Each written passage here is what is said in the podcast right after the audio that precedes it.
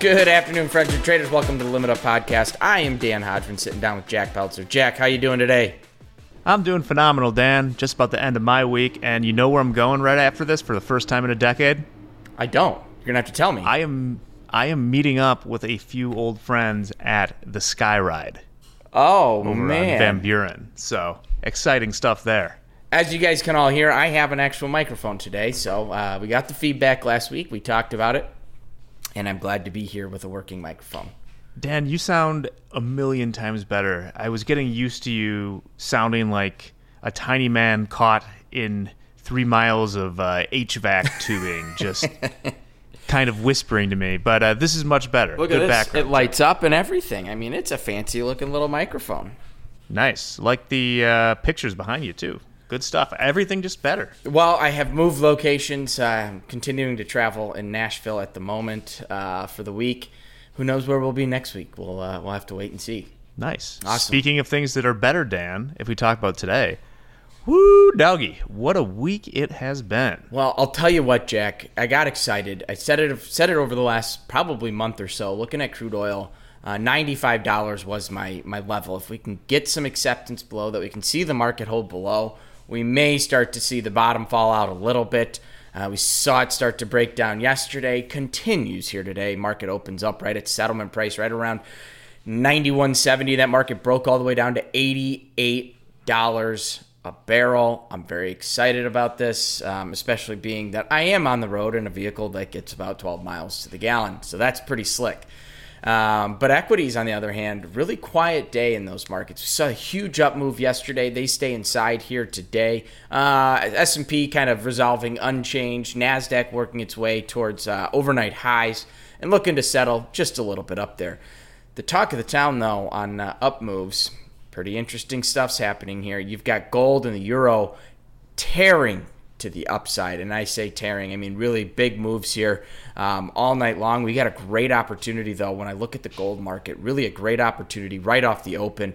That market pulled back down to, looking at our 30-minute charts, it pulled down into our 30 EMA, really great bounce there. Good opportunity for a buy. We're looking for that weakness in an uptrend market. We found that weakness. We got a great opportunity to buy and take that trend all the way up over 1810. Good opportunity there. And 10-year note. Quiet day, but making moves to the upside. So really some good opportunity across the board, and hope a lot of people are able to take advantage of that.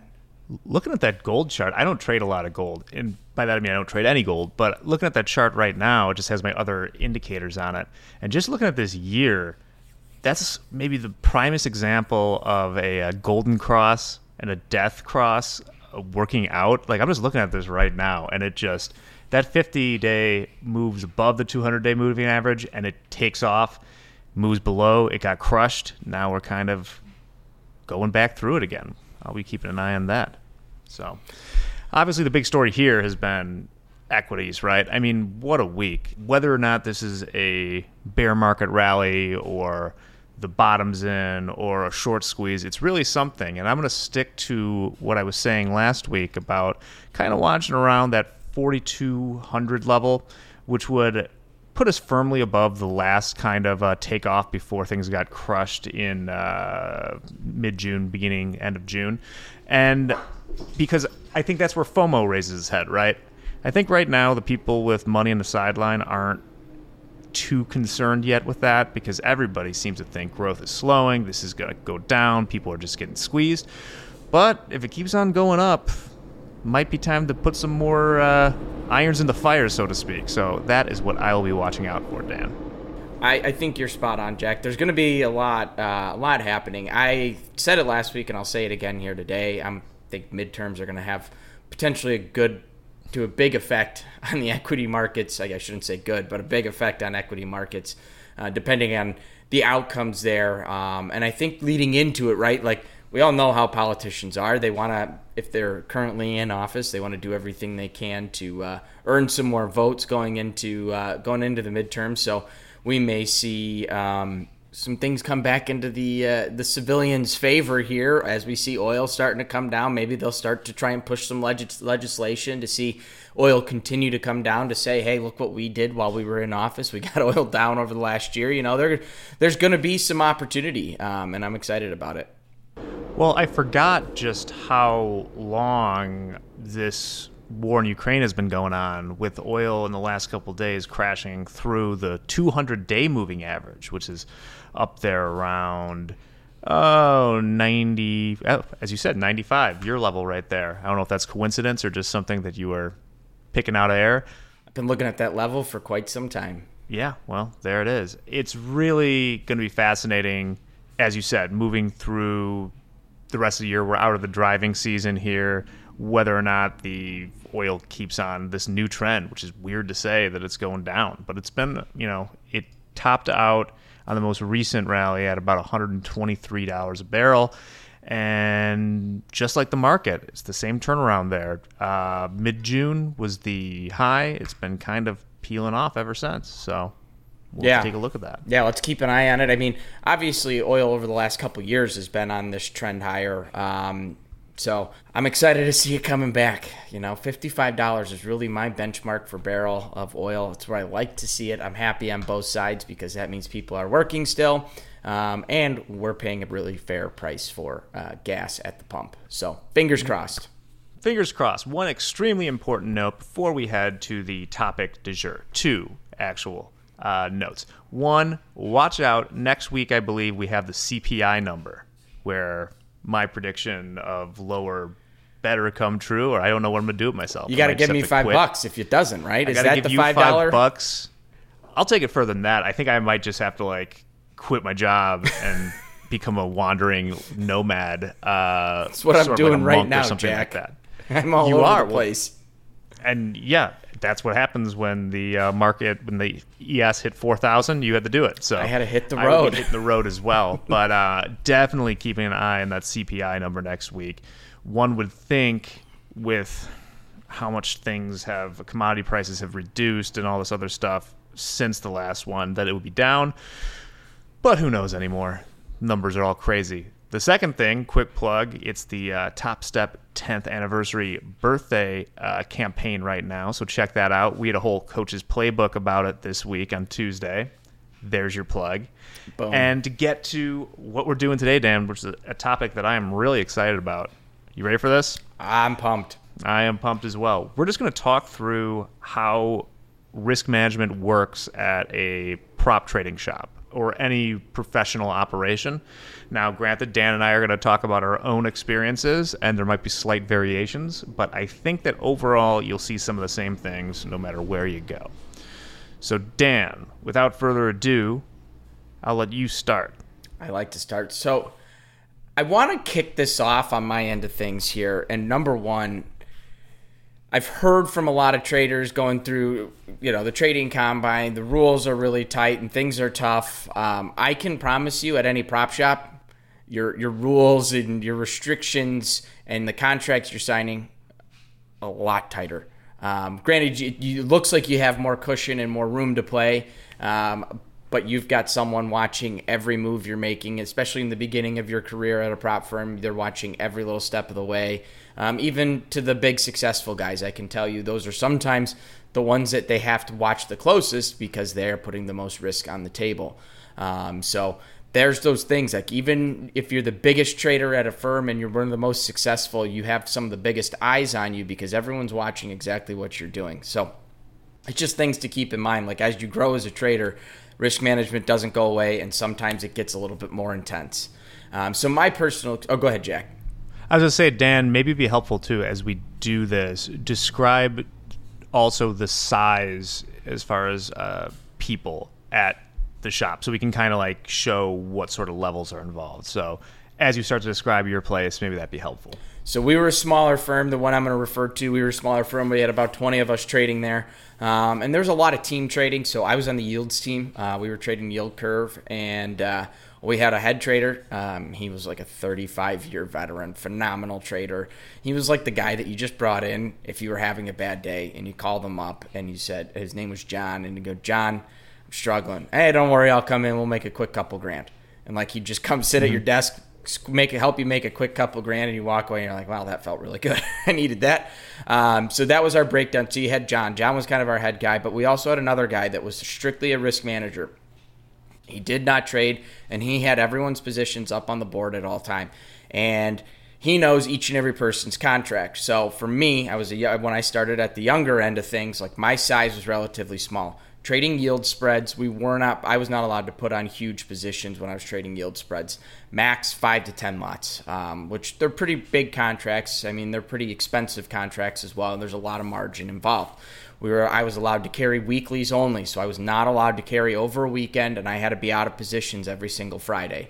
So we were allowed to carry a position Sunday night through Friday afternoon, and we were big position traders. And so there's step number one at Friday as I'm walking out of the office, or if I was working from home, I'd call in and say, all right, I'm signing down for the day. Had to check in with the risk manager, let him know I'm out, and we were shutting down. And he would go pull up my positions, make sure everything was flat, double check what I did on the day. So we had that one. Risk limits. So we were percentage based. We were not given a dollar value, say you cannot lose more than X amount. We were strictly percentage based because we were building positions. Obviously, I'm not just outright trading the yields. I've got positions against it. I'm putting some options on against it. I'm trying to control that net position to grow. Would you see the entire, because I never traded options, so ours were not exactly this way. When you say percentage, so you would see the total value of your position, or were you able to see your total capital? Because that was the thing, like we never saw, at our place, we never saw the capital we were trading. Our P&L monitor was at zero, and you would make money or lose money, but you never saw what was going on as far as our actual stack, so to speak. That was kind of so we were a little smaller. Our stack was right in front of us. I had 500 grand sitting in the account, and when we'd go 100 up, we'd bring it back. We'd pull 100 out, we'd bring it back to 5. We had, every person had basically their own separate account that had a stack of cash in it, and you could see everything. We were small time. You guys were big time. We were the mom and pop shop in a sense. So when you say that you had a percentage limit, it was of that starting capital? Of my starting capital. Okay. So obviously every day you come in differently, and every day it changes too, right? Like we strategized. So we had a team meeting every day at 5:30 or 5:45 in the morning. And we would all strategize. What's the market's going to do? Like we'd get together. We actually had phenomenal strategist out of Indiana. This guy was old school, like back to paper charts, like drawing him himself, phenomenal statistician. And we'd get on the call with him. His name was Howard. And we'd get on the phone every morning with Howard for about 45 minutes to an hour. And we'd strategize. And then we'd go, okay, today my limits are going to be 10%. I'm going to get 3%. I'm going to go 5%. And then sometimes, hey, guys, I have a really strong position on. I got to open this thing up a little bit. I'm going to go 15%. We tried to create those limits. They were not hard stops, because as soon as you start putting options on too, you're based off of theoreticals. There's only one program really out there that gives you a good P&L, because your P&L really doesn't get calculated when you're carrying position options until settlement hits. And then settlement hits, then you have to run P&L. So it's all relatively loose. So we're just watching it. Risk managers really just watching market is moving higher or lower, net position is long or short, how are they trading against us, and what size do they have on. So that was really how it went. I'm going to give an example of when things go wrong and the risk manager has to get involved. Now, this was not me. This was another guy in the firm. He was trading an unregulated Texas oil. There were not a lot of traders of this in the world whatsoever. It came out of 4 different plants in Texas. It was a pretty unique style of trading. He was the big dog in the office. And his contract was weeklies. He was not allowed to trade more than a weekly out. He was trying to trade monthlies. They had him locked into weeklies. And he had some risk limits put in place, and he had contract size. So he was not allowed to trade larger than 4 lots. These were like every tick movement was like $100,000. These were huge movements. So he would see 7-figure swings on a daily basis like it was nothing. So he went ahead and put on a weekly position on a Friday, walking out of the office after checking out with the risk manager. So the risk manager cleared him, checked him out. He went and put a monthly position on a Friday afternoon. Risk manager checked out after he said he was good. Went home Monday morning. We all came in, and we heard that he carried a position over the weekend. It was an astronomical amount against. He got locked out, tagged out right there. Security had to come get him out, and we had to close out his position. And the hardest part was the reason risk management rules are in place. We could not close this position because there was no one on the other side to fill the order because it was so few traders on this, and it was such an illiquid market. So we just kept watching this thing run against us. Clearing firm was at our door, knocking, trying to figure out what was going on. Bosses had to put up collateral to cover the losses and prepay the losses before we even realized the losses. All because this guy deviated from one little rule. Yeah, well, that's a pretty big F up there. Basically, all traders out there, stay away from super illiquid markets unless you are actually involved with them, right? I mean, this is the same thing happens if you go way out on the futures curve to those contracts in the future that exist but are not on the run yet. You'll see hugely gapped markets there, and there is some opportunity to be had, usually from dum-dums putting in bids or offers at some price, not knowing what they're doing, right? I've seen it before. I remember watching some futures market, and our CEO at the time got super upset that none of us lifted this random bid or offer. He's like, you guys should have known. We're not even looking at these things. We're just trading on the run. And he was just pissed because somebody made $70,000 or something just by picking off this one thing. Mm-hmm. But anyway, what I wanted to do is talk a little bit about the similarities and differences between our places of employment in the past, and then also tie it into the rules we have with the trading combine. So like Dan mentioned, I traded for about 7 years at places ranging from the first place I was at. We saw it go from about 40 employees to, say, 300 employees, of which usually about half were traders and then half developers and stuff like that. And then we were required by a place where I was trading that has over 1,200 employees. That's a big one. So big operation. So here's what it looked like there. And it's actually a little bit closer to the trading combine. It wasn't percentages. When you got your own account, it was called, you'd start off as a trading assistant. You paid your dues for about a year and a half, of which you were working overnight, generally watching people's books overnight, the actual traders. And it was a big deal, usually happened on a January 1st, when you got your own account. That meant A, you didn't have to deal around nights anymore, which sucked, and B, you could theoretically start making real money, okay? I like that you put the caveat of theoretically. I think it has to be. It has to be. Because I think everyone falls in the trap of extrapolating their trading performance of I remember the first month of trading my own account, it was just a pretty good month in general, not necessarily because I was great, just everything was kind of clicking and working in our favor in the markets, and just kind of extrapolating out this month I did this, and this is my first, so I'm only going to get better. And so this is the minimum I'm going to make is 12 times this year. I'm going to be a badass trader.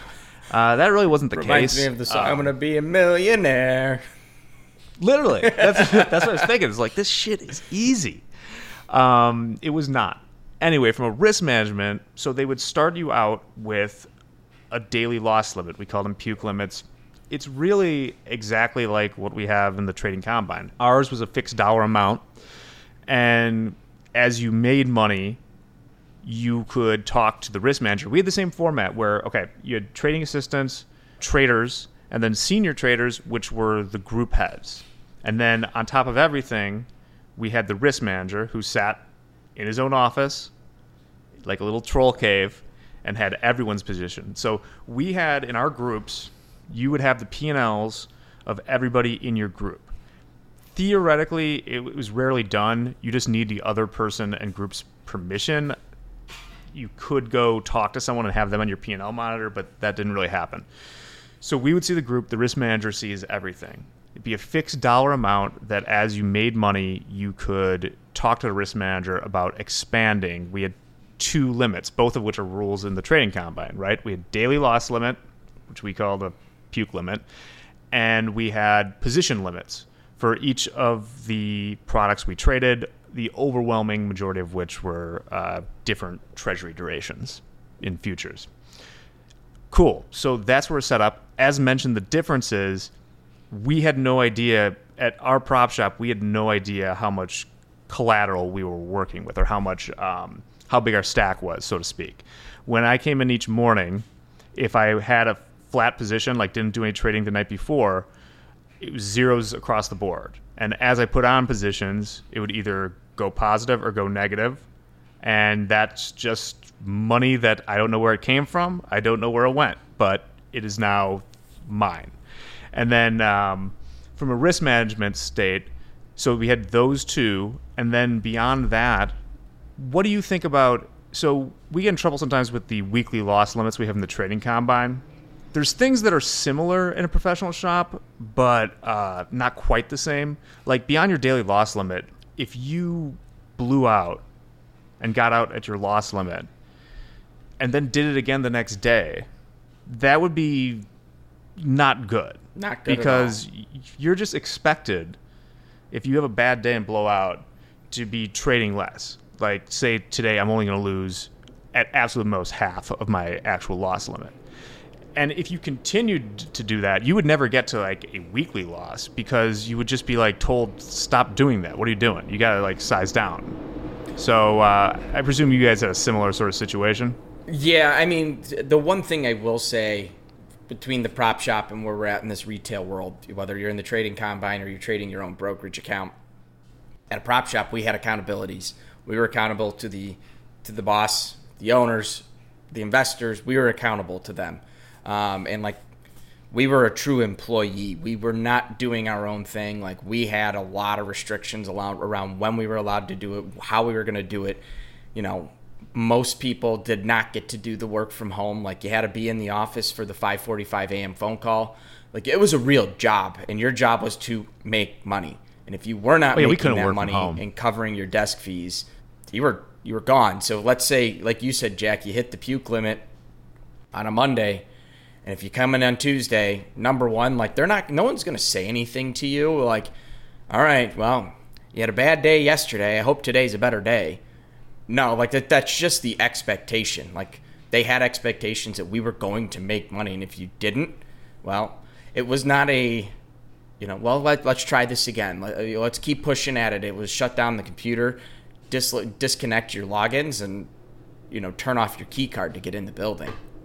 Yeah, there was no work from home for us either. Maybe there was like two guys who were allowed to trade from Austin for 6 months, but they had been with the firm for maybe 10 years at that point. I think we didn't have night crew, right. So we all had to have setups at home, and we would take turns at night watching the risk boards. Oh, that's lovely. Yeah, very fun. I'm trying to gather my thoughts on this. So I had something I wanted to say that you reminded me of right there involving...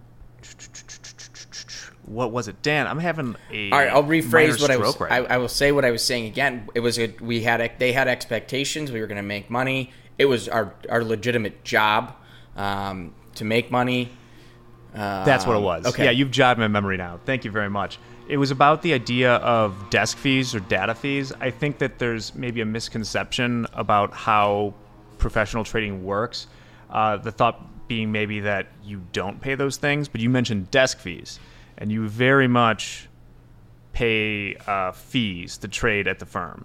You're a full employee with a W-2 and everything else, but if you're not covering that, and we're talking once you put in your data fees, your CME membership, your computer rig, whatever else they want to put in there, thousands of dollars per month, maybe... Oh, yeah. I think, once again, I think I can say these things now. I think I was paying maybe $10,000, $12,000 a month in desk fees. So what makes it kind of a stressful job is if you're not clearing those desk fees, you are in a very precarious situation as far as your future employment. So that's why it's a benefit to be able to kind of, you know, trade when you want and stop. And you should stop at a certain point, but... you can only stop for so long before those desk fees start eating you. If you miss desk fees on a month, let's say you didn't hit that number on January 31st, and you come in on February 1st, are they going to say, were they like hitting you up and saying, all right, Jack, you're $2,000 short of desk fee before we can you know, let your computer turn on, you got to cover that $2,000, or will they let that carry over? No, because it would just come out of, so we didn't have, I guess I could just explain this all now. Our accounts, right, we knew we would get statements every day that said how much money was ours in our account.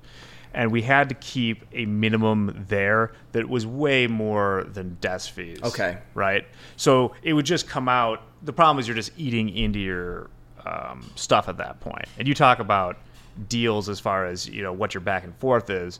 It was common in those things. So we were talking about your take home, your part of that would be like after your desk fees, 30 to 50 at the most % of what you make beyond that is what you get. So, but I mean, what you get with that obviously is it's a very different sort of trading. We had a very, very large fixed cost. We had 100+ developers. And so for a long time, I didn't have a losing month. In my 6 years of trading, I don't think I had a losing month until the end, like the last year. And I think that those things are obviously highly correlated. You might start seeing in your mind why I decided to call it the end right there. Mm-hmm. But that is sort of how that all shook out. Yeah, we were pretty similar in that. Like, you had to keep certain amount in the account. What was yours versus what was the firm's? Then you, like, I think you brought up a good point too, right? After desk fees, you still have a profit split. Like, just because, let's say your desk fees are 10, you make 20, you're not pocketing 10, then you got your split with the firm. And how that split works, that's different. So like, we were team split. So everything we made went into a pot. The bosses got their chunk out of the pot. And then that pot would be broken down. Like, okay, this trader gets, you know, 10% of the pot. This one gets 5%. This one gets 12%. Like, and it was a breakdown based off of where you fit in the team and how you contribute to said pot. I didn't do, obviously you have to do that for options and stuff you were doing, but I didn't do team trading until, once again, the last year. And I think that's another thing that messed. You talk about trading being all mental. Like, a lot of it was the environment too, but I could not, that mess with my mind. Before that, it was purely eat what you kill, mm-hmm. as they say. And I was much better at just trading in general, managing risk, everything else, when I knew that I alone suffered the downside or the upside. When it was two guys who I was pretty close with at that point, you know, and one of them had kids and stuff like that, I just could not do it. I don't know. Interesting. I found that like one of the best things for me was like I had other people and I felt more comfortable like talking about the trades I was taking. When you trade a little bit more illiquid market, like a lot of times you don't want to really share your strategy that you're doing that's working, because mm-hmm. then someone else is going to hop on and then that strategy is going to stop working as much. But if you're all in this together, like it's like, hey guys, I'm finding this level's hitting every single time. As it breaks down here, look to fill and we'll get that, but whatever, however you're looking at it, or, you know, this butterfly spread is actually paying out really, really well right now. And I keep seeing a guy come in and hit this butterfly spread. They're seeing 100 every time. I'm filling 25s, you get 25, you get 25, you get 25. And like, we could start working this together. So we started working like strategies and it felt kind of fun because mm-hmm. then you did feel, I would say, I felt kind of like beholden to the other guys to control my risk. And I also felt absolutely okay. Like, normally you never look over your guy next to your shoulder to see what his P&L is for the day. But once we got to that point, like I was very okay looking over his shoulder and smacking him upside the back of the head if he was doing something wrong. From the risk management side, I get the team thing. I do, because of what you said right there. And also one final thing about that is the reason they would have us hold all this money in collateral is, once again, a risk management thing. You have a lot of power if they give you access to a market like that. I mean, if you go rogue and just start hitting bids and lifting offers as quickly as you can, there's not much they can do about. So they kind of have to have a minimum they hold over you to make sure you don't go nuts. Like, we will do that episode in the MF Global guys someday, as Robin wanted us to. But I think we can carry this over. I'm going to be out next week, Dan, but maybe the week after that we carry over to talk a little more about this stuff, because I think we could go on for another half an hour. Like, I have like 10 more questions. I've as we've talked, I was like, oh, I want to hear how it went with you guys and vice versa. I do as well. I want to talk more about this. Maybe we'll compare, because I find it fascinating too to learn more about what you guys did as far as options and things like that. So we'll continue this on. Let's do it. For now, everyone. Number 2. Prop Shop Part 2. Well, it's interesting. The reason we're doing all this is, I think, to kind of firm up how similar in a lot of ways what we're trying to do with the trading combine. We don't always succeed, but we are trying to sort of replicate the prop shop experience. And I think some of these, you know, rightful frustrations that people will have are also frustrations that professional traders have with actual prop shops, because it's sort of the way the industry works and has to work, because it's all based on managing risk, right? Because we're all, you know, if you get a funded account and you're actually trading the futures market, we are kind of beholden to you now. You are trading live futures in the market, and if you lose a bunch of money, it's not coming from nowhere, right? So that's it's coming from our kids' child or college funds, right? So that's why we kind of can be, you know, into that stuff. So let's continue this next week, Dan. I'll let everyone off for now. As we say at the end of an episode, namaste and trade well. We'll be back in 2 weeks. Thank you all for listening to the Limit Up Podcast, which is a production of Top Step. It's our 10th anniversary celebration right now, so go check out what we have on the docket over at topstep.com. As said, we'll see you in a couple weeks. Until then, keep on keeping on.